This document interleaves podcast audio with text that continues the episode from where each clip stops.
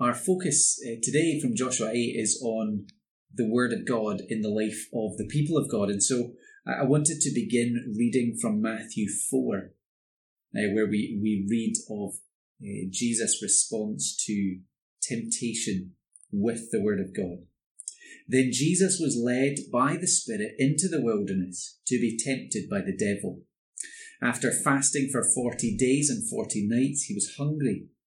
The tempter came to him and said, If you are the Son of God, tell these stones to become bread.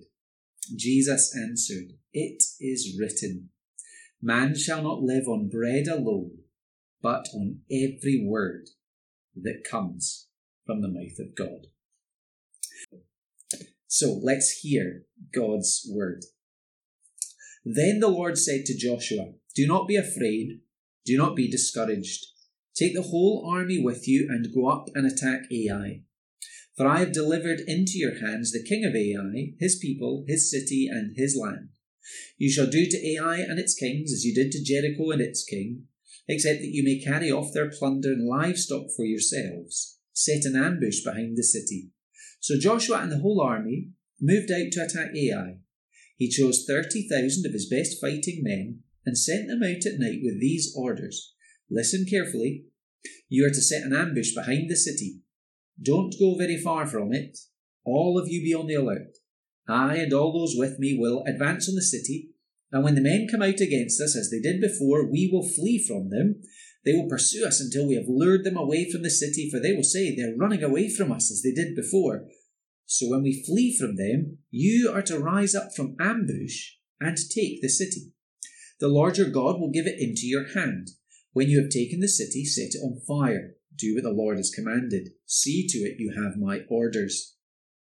Then Joshua sent them off, and they went to the place of ambush and lay in wait between Bethel, Bethel and Ai, to the west of Ai. But Joshua spent that night with the people. Early the next morning, Joshua mustered his army, and he and the leaders of Israel marched before them to Ai. The entire force that was with him marched up and approached the city and arrived in front of it. They set up camp north of Ai, with the valley between them and the city. Joshua had taken about 5,000 men and set them in ambush between Bethel and Ai to the west of the city. So the soldiers took up their positions, with the main camp to the north of the city and ambush to the west of it. That night Joshua went into the valley. When the king of Ai saw this, he and all the men of, Is- of the city hurried out early in the morning to meet Israel in battle at a certain place overlooking the Arabah. But he did not know that an ambush had been set against him behind the city. Joshua and all Israel let themselves be driven back before them, and they fled towards the wilderness. All the men of Ai were called to pursue them, and they pursued Joshua and were lured away from the city. Not a man remained in Ai or Bethel who did not go after Israel. They left the city open and went in pursuit of Israel. Then the Lord said to Joshua, Hold out towards Ai the javelin that's in your hand, for into your hand I will deliver the city. So Joshua held out towards the city the javelin that was in his hand. As soon as he did this, the men in the ambush rose quickly from their position and rushed forward. They entered the city and captured it and quickly set it on fire. The men of Ai looked back and saw the smoke of the city rising up into the sky, but they had no chance to escape in any direction. The Israelites who had been fleeing towards the wilderness had turned back against their pursuers. For when Joshua and all Israel saw that the ambush had taken the city, and that smoke was going up from the city, they turned around and attacked the men of Ai. Those in the ambush also came out of the city against them, so they were caught in the middle with Israelites on both sides. Israel cut them down, leaving neither survivors nor fugitives. But they took the king of Ai alive and brought him to Joshua. When Israel had finished killing all the men of Ai in the fields and in the wilderness where they had chased them, and when every one of them had been put to the sword, all the Israelites returned to Ai and killed those who were in it. Twelve thousand men and women fell that day, all the people of Ai. For Joshua did not draw back the hand that held out his javelin until he had destroyed all who had lived in Ai. But Israel did carry off for themselves the livestock and plunder of this city, as the Lord had instructed Joshua. So Joshua burned Ai and made it a permanent heap of ruins, a desolate place to this day. He impaled the body of the king of Ai on a pole and left it there until evening. At sunset, Joshua ordered them to take the body from the pole and throw it down at the entrance of the city gate, and they raised a large pile of rocks over it, which remains to this day. Then Joshua built on Mount Ebal an altar to the Lord, the God of Israel, as Moses was servant of the, the servant of the Lord had commanded the Israelites. He built it according to what is written in the book of the law of Moses, an altar of uncut stones on which no iron tool had been used. On it they offered to the Lord burnt offerings and sacrificed fellowship offerings. There, in the presence of the Israelites, Joshua wrote on stones a copy of the law of Moses. All the Israelites, with their elders, officials, and judges, were standing on both sides of the ark of the covenant of the Lord, facing the Levitical priests who carried it. Both the foreigners living among them and the native born were there. Half of the people stood in front of Mount Gerizim, and half of them in front of Mount Ebal, as Moses, the servant of the Lord, had formerly commanded, when he gave instructions to bless the people of Israel. Afterwards, Joshua read all the words of the law, the blessings and the curses, just as it is written in the book of the law. There was not a word of all that Moses had commanded that Joshua did not read to the whole assembly of Israel, including the women and children and the foreigners who lived among them. So there's a, a lengthy reading there about the, the second time Israel uh, goes uh, to battle against Ai. But our point this evening is that the Christian and the Christian church lives by the word of God. And I hope we'll see that clearly in our text. But I, I want to begin uh, with um, something that you may have uh, watched over the last year or two the, the rise of, as it were, fly on the wall football documentaries. You know, those uh, programs that usually on, seems to be on uh, Amazon Prime uh, that follow a team throughout a season uh, trying to help viewers to understand what makes this team tick. What kind of manager and leader do they have? How do they prepare for a match? So one of the early ones um, was uh, Sunderland Till I Die. And that was really in- interesting for giving an insight between the, the close connection between the city of Sunderland and the team. You know, in a sense, to be from Sunderland is to be a follower of the club. And that really became clear. Um, another one uh, that we watched was the one about Juventus you know, very different uh, club, Italian giants, champions mentality, and it focused on a lot of the a lot of the episodes came back to their motto, "Fino alla fine," which means to the end. Uh, this is a team who fights and ultimately fights for victory and success. Now, take that idea, apply it to what we've been reading in the book of Joshua. Joshua chapters five to eight stands as a, a window into how the people of God tick or how they should. Uh, they are called to follow God. Uh, they are called uh, to fight under God for promised victory. And if we think of um, Joshua 5 to 8 giving us a, a window into um, the life of the people of God, then the, the frame, what we have at, at the beginning of Joshua 5, we have a covenant ceremony uh, reminding them that they are God's people. And it ends, end of chapter 8, with covenant renewal, a reminder that they are God's people, that first and foremost, they are to work on their relationship with God. The point then is that Israel's life and identity is understood in relation to their God. And between that frame, so chapter 6 and 7 and, and most of 8, there is a focus on the place of God's word among the people of God. So last week, chapter 7, we had Achan and the negative example where Achan didn't listen to God's word and, and sin and judgment came. Chapter 6 and 8 are different. They're positive examples of, of hearing and obeying God's word, and success follows. This was not a new message or concept to God's people. Um, in Deuteronomy 8, verse 3, um, Moses speaking to the people says, you God humbled you to teach you that man does not live by bread alone, but by every word that comes from the mouth of God. And, and of course, we just listened to Jesus then using those words as he faced temptation. And so the key lesson of Joshua 8 is that God's people, the church, are called to live by the word of God. We'll see that it gives direction for living as God's people, especially thinking about holiness and obedience. Uh, we'll see that it gives strength in the spiritual battles that are faced. Uh, and we'll see that the Word of God, thirdly, helps to maintain and enjoy covenant relationship with God. So let's begin thinking uh, firstly about God's Word and direction. And we can see this in the first nine verses. Chapter 8 brings us back to fighting against um, the people, the city of Ai. There's a very different outcome from the humiliation of last chapter. Why is that? The difference, if we were to overview the whole story, is that God and His Word this time are central.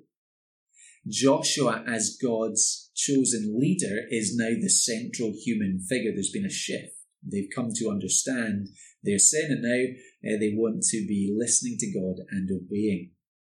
Um, so, if we begin, verse 1, we see God's word.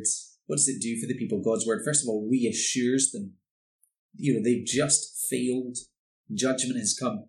Then the Lord said to Joshua, Do not be afraid, do not be discouraged. The sin of chapter 7 has been dealt with, the judgment has come, and now um, God has uh, restored them to favour, it restored them uh, to their right relationship. The commander of the Lord, uh, who uh, had fought against them at Ai because of their disobedience would now be for them in their obedience. So God's word gives them reassurance, and God's word directs the people of God. And that's so clear in the way this uh, chapter flows. Uh, so, for example, um, God's word directs who's involved uh, in the battle. Chapter 7, they said, Oh, let's just send up a few, there'll be no problem. This time, uh, send up the whole army. Verse 1 Take the whole army with you. What are, are they to do in this battle is directed by God's word. Verse 2 You shall do to Ai and its king as you did to Jericho and its king. How are they to achieve this success? In battle is made clear. End of verse 2 set an ambush behind the city. God is directing at every point. And God's word doesn't just direct, God's word also promises as they go into this battle, as they've been defeated one time, there is a promise in, in verse 2 you shall do to Ai as you did to Jericho. Victory will come, and this time, at the hands of a generous God, uh, they are allowed to carry off the plunder and the livestock. The, the spoils of war uh, that belong to God are now given to his people. Uh, and so, from those introductory words, we then see that God's word is obeyed. Here, Joshua comes into focus, and what we see is that Joshua and the whole army uh, move to attack Ai. Uh, we see that Joshua sets that ambush, so the main army is in one place, and then uh, the ambush lies to the west. And in verse 8, significant words do what the Lord has commanded. That's what the army of Israel is to do. Do God's word.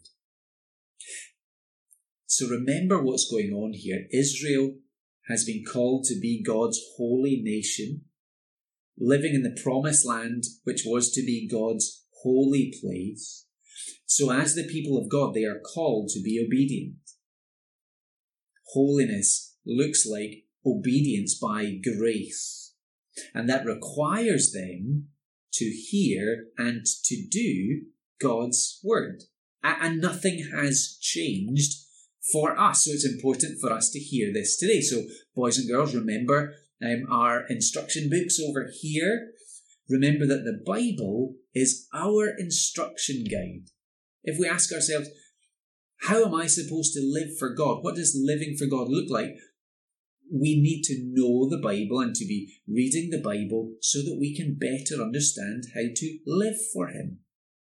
The Bible stands as the marching orders for God's church.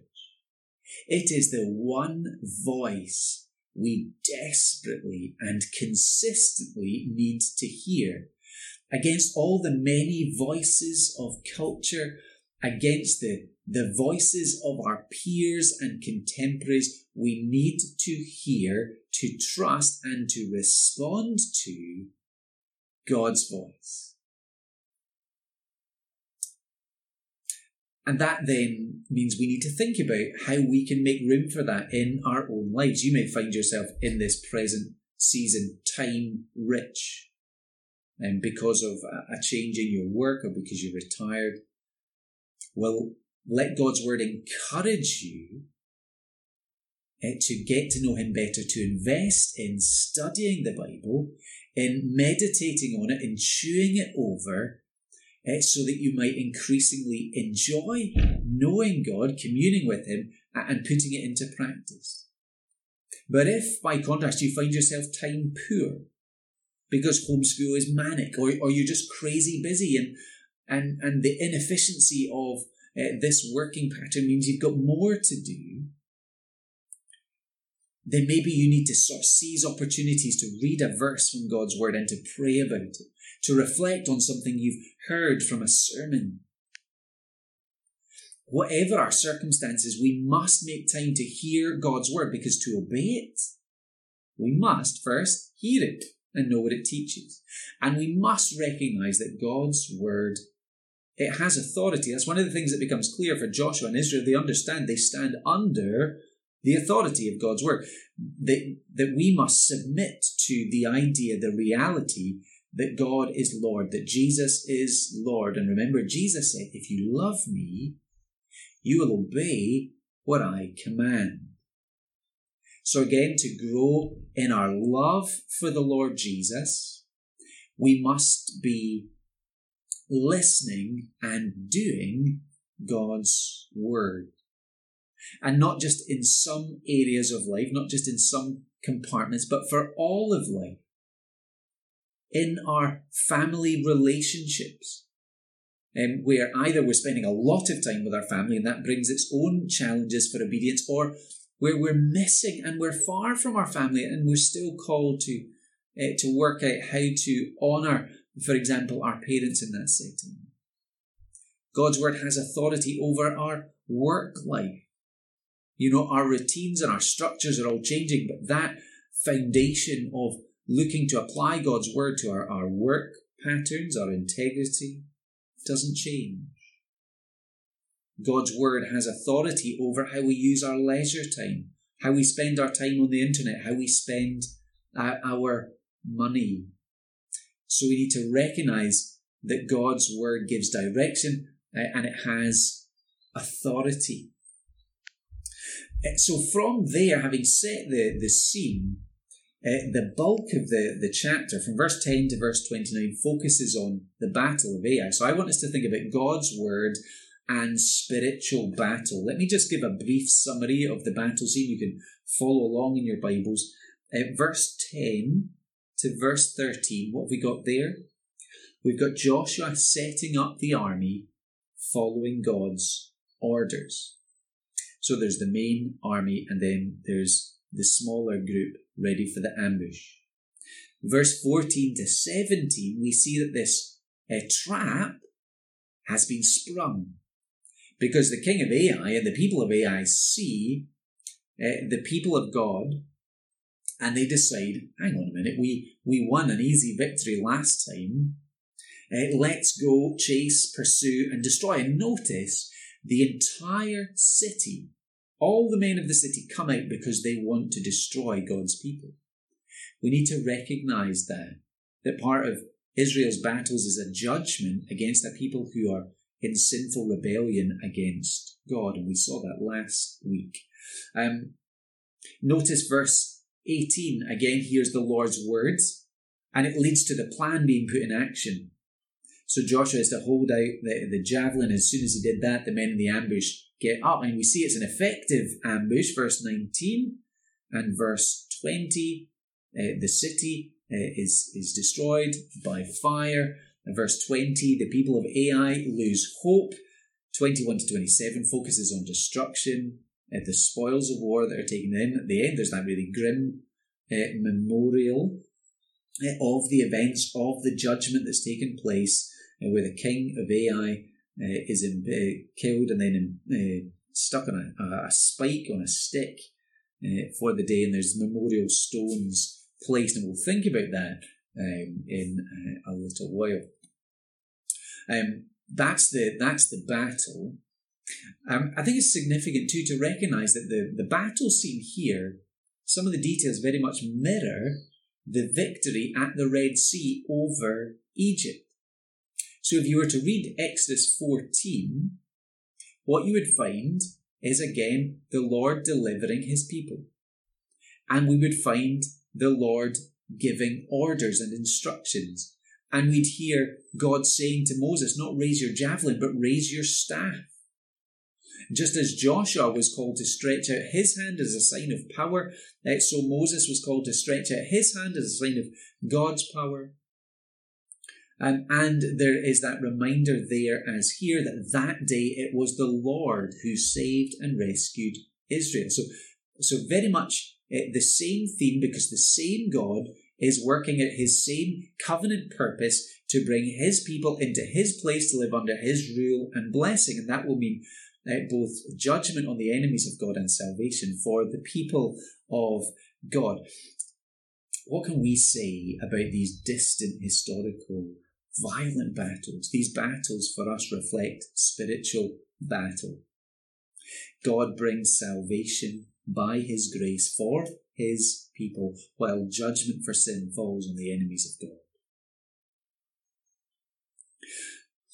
And it's so important that we uh, recognize that, that central to that spiritual battle stands listening to, obeying, and trusting in the Word of God.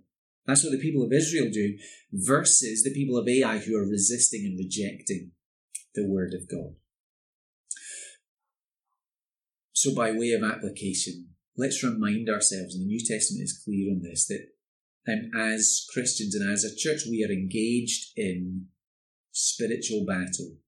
Ephesians 6, verse 12 Our struggle is not against flesh and blood, our, our struggle is against dark spiritual forces. Our, our battle is against the devil outside of us and our, our sin nature and, and the law of sin that, that still would drag us uh, and make us captives of sin even while we are saved by grace. The desire of those enemies, the, the devil on the outside and sin, our sin nature on the inside, is to wreck God's plans, just as Ai wanted to wreck God's plans. Their desire is to destroy God's people, to destroy our hope, to destroy our peace, to destroy our witness. There is the, the temptation constantly to, to drift and to rejection of our God and our faith. And in response to that fierce enemy attack, and in the heat of the battle, we need to, as the people of God did here, depend on God and His Word. Again, to go back to the to the book that we're reading with our, our student guys, The Hole in Our Holiness, Kevin DeYoung, he talks about um, one of the, the gifts that the Bible has for us is that it has, he calls them specific medicines for dealing with the presence of sin in our lives. So sometimes the Bible gives us negative warnings against being comfortable with sin. It will remind us about future judgment. It will warn us about falling away from God. It will warn us about falling under the displeasure of God, of, of bringing God's name into disrepute by failing to live as we should. And we need to hear that. Other times, the Bible gives us positive encouragement. It will remind us of the gospel and all the blessings that we have. It will remind us of God's power with us and for us. It will speak to us of future glory so that we might stand fast, that we might persevere, that we might fight the good fight of faith. Because it's clear in the Bible and it's clear for our own experience that we must constantly be fighting to kill sin in our own lives we must fight with God's help, by God's grace, with the help of God's Spirit, to become who we are. In Jesus, we are holy, uh, but then we are also called to be holy. And holiness comes by listening to, responding to, obeying the Word of God. And to, to follow that a little bit further, we also need to follow our spiritual leader, our commander. Uh, for uh, the Battle of Ai, uh, the clear commander that God had appointed was Joshua.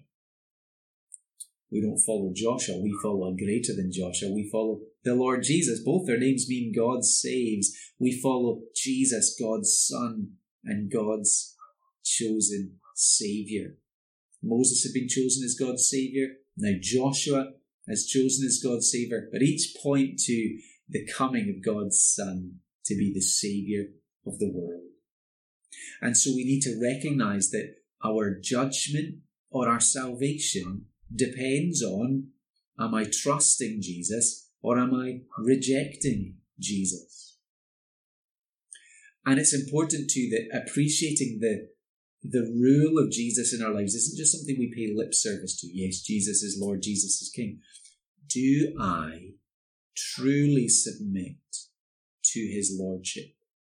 Do I obey when it suits me and when it doesn't? Do I obey in my sort of church life, for want of a better word? Um, but do I also obey in my home when nobody else sees me? Is my life in my workplace characterized by faithfulness to Jesus as Lord? Does it cause me to make hard decisions that sometimes set me apart from others because I want to say Jesus, the one who died for me, is Lord?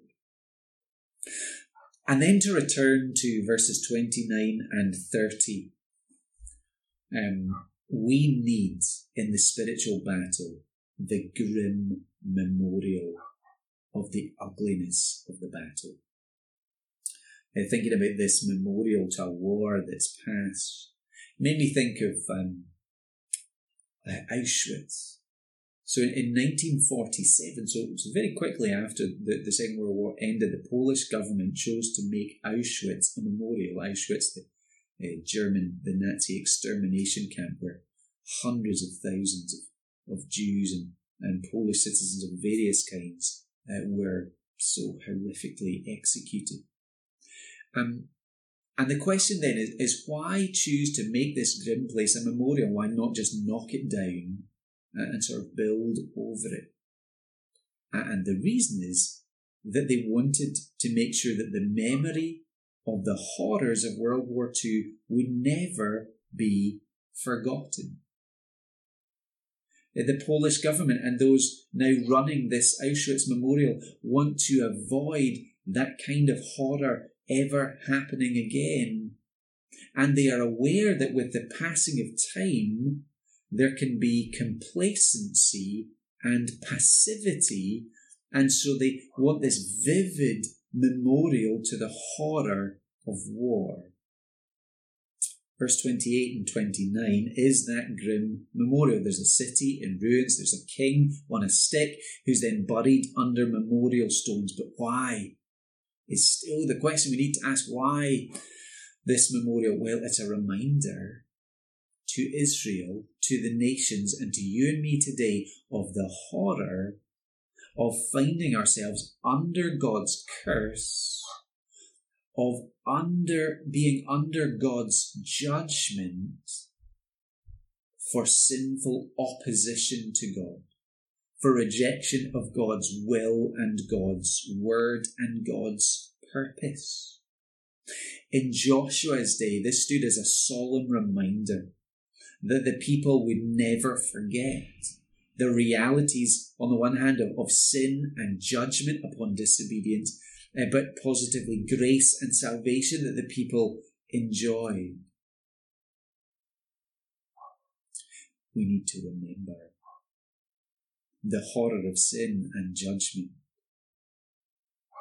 Perhaps, like uh, the testimony of many, you find spiritually you have been drifting during the pandemic, perhaps drifting away from God. Maybe as we find ourselves in all kinds of different circumstances as we adjust constantly to what life in a new normal uh, looks like with, with restrictions ongoing, perhaps there are sins that we have been tolerating. And we need this reminder of sin and judgment.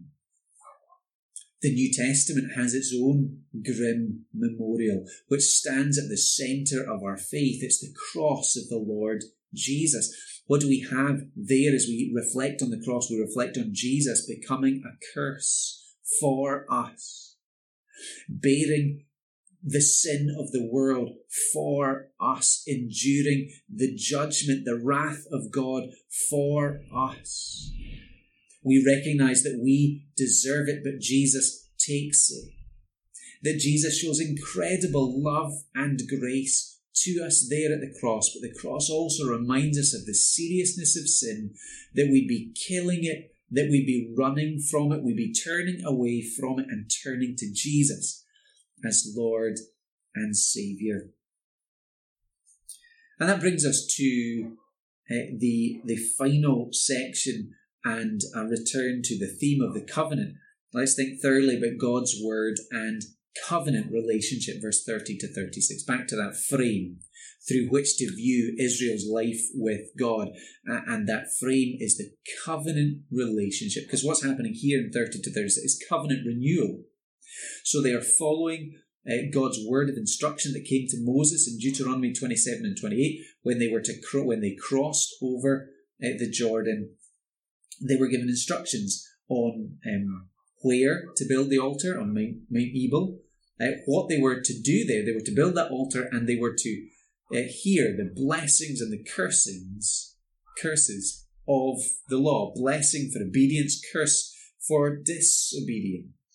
And we see that that's what they do. They, they obediently build uh, an altar, uh, and uh, the, the nation is, is divided. Uh, so they're standing by uh, two uh, mountains to hear God's word. Now, who's involved? Is interesting because it's the whole people of God that are involved. The focus is very much on the, the army up until this point, but then we return to the whole people of God. And do you notice verse 35, who gets special mention? Attention is drawn to uh, women, children, foreigners within the whole assembly. Here is a reminder of a grace from God that includes uh, those who, um, by virtue of birth, would be excluded foreigners, but they are brought into the people of God. And there's a mercy that includes those uh, most weak and most vulnerable in society. It's a reminder of God's generous mercy to any who will trust in Him. No one is excluded here. And when does it happen? Again, the timing is so interesting. So here's another fresh victory over Ai, resounding success. You might expect, well, here's the next charge, next stage of conquest into the promised land. But again, they're called to pause. Why? To make sure that their relationship with God is right. In other words, knowing God is more important than war. Hearing God's word is crucial to life as God's people in the promised land. Think about what's going on here. Picture the scene. We've got the Ark of God standing at the centre. We've got half the people uh, standing at Mount Gerizim. We've got half uh, at Mount Ebal and the law is read, those blessings and curses. And so the people that day are being invited to think which path will you choose? What future do we want for ourselves? And that's the, the message of, of chapters 6 to 8. That your life with God, peace with God, your sense of hope for now and uh, for the future rests on a covenant relationship with God, and that depends on the Word of God. And so, just as they were invited to choose, so we are invited to choose and to respond then to God's Word. What makes a Christian tick? What makes a Christian church tick? Pull behind uh, the curtains. What should be core to our DNA? Love for God, love for His Word. Should have first place in our hearts. Knowing and enjoying God should be our heartbeat. This was a covenant renewal ceremony. I wonder if we appreciate the extent to which Sunday worship is our covenant renewal ceremony, where we praise God, where we confess sin, where we hear His word, where we hear the gospel word, and we are invited to respond with faith and obedience. Let's hear this covenant renewal also as a call to personal renewal that our lives will be built on that identity. I am a child of God. that it would be built on God's word. We would determine it would be our guide for holiness and obedience, and that we would be built with Christ the Saviour as our foundation. Let that truth be your reminder. So whether you'll come Monday, you're on your fifth Zoom call of the day, remind yourself that you're a child of God. If you're battling through homeschool, hold on to that promise of the Lord who is with you in grace and weakness. If you're frustrated or feeling sadness due to the people that we miss, the relationships that are becoming more distant, lean into this loving relationship with the Lord your God. Lean into God's word. The church, the Christian, lives by the word of God.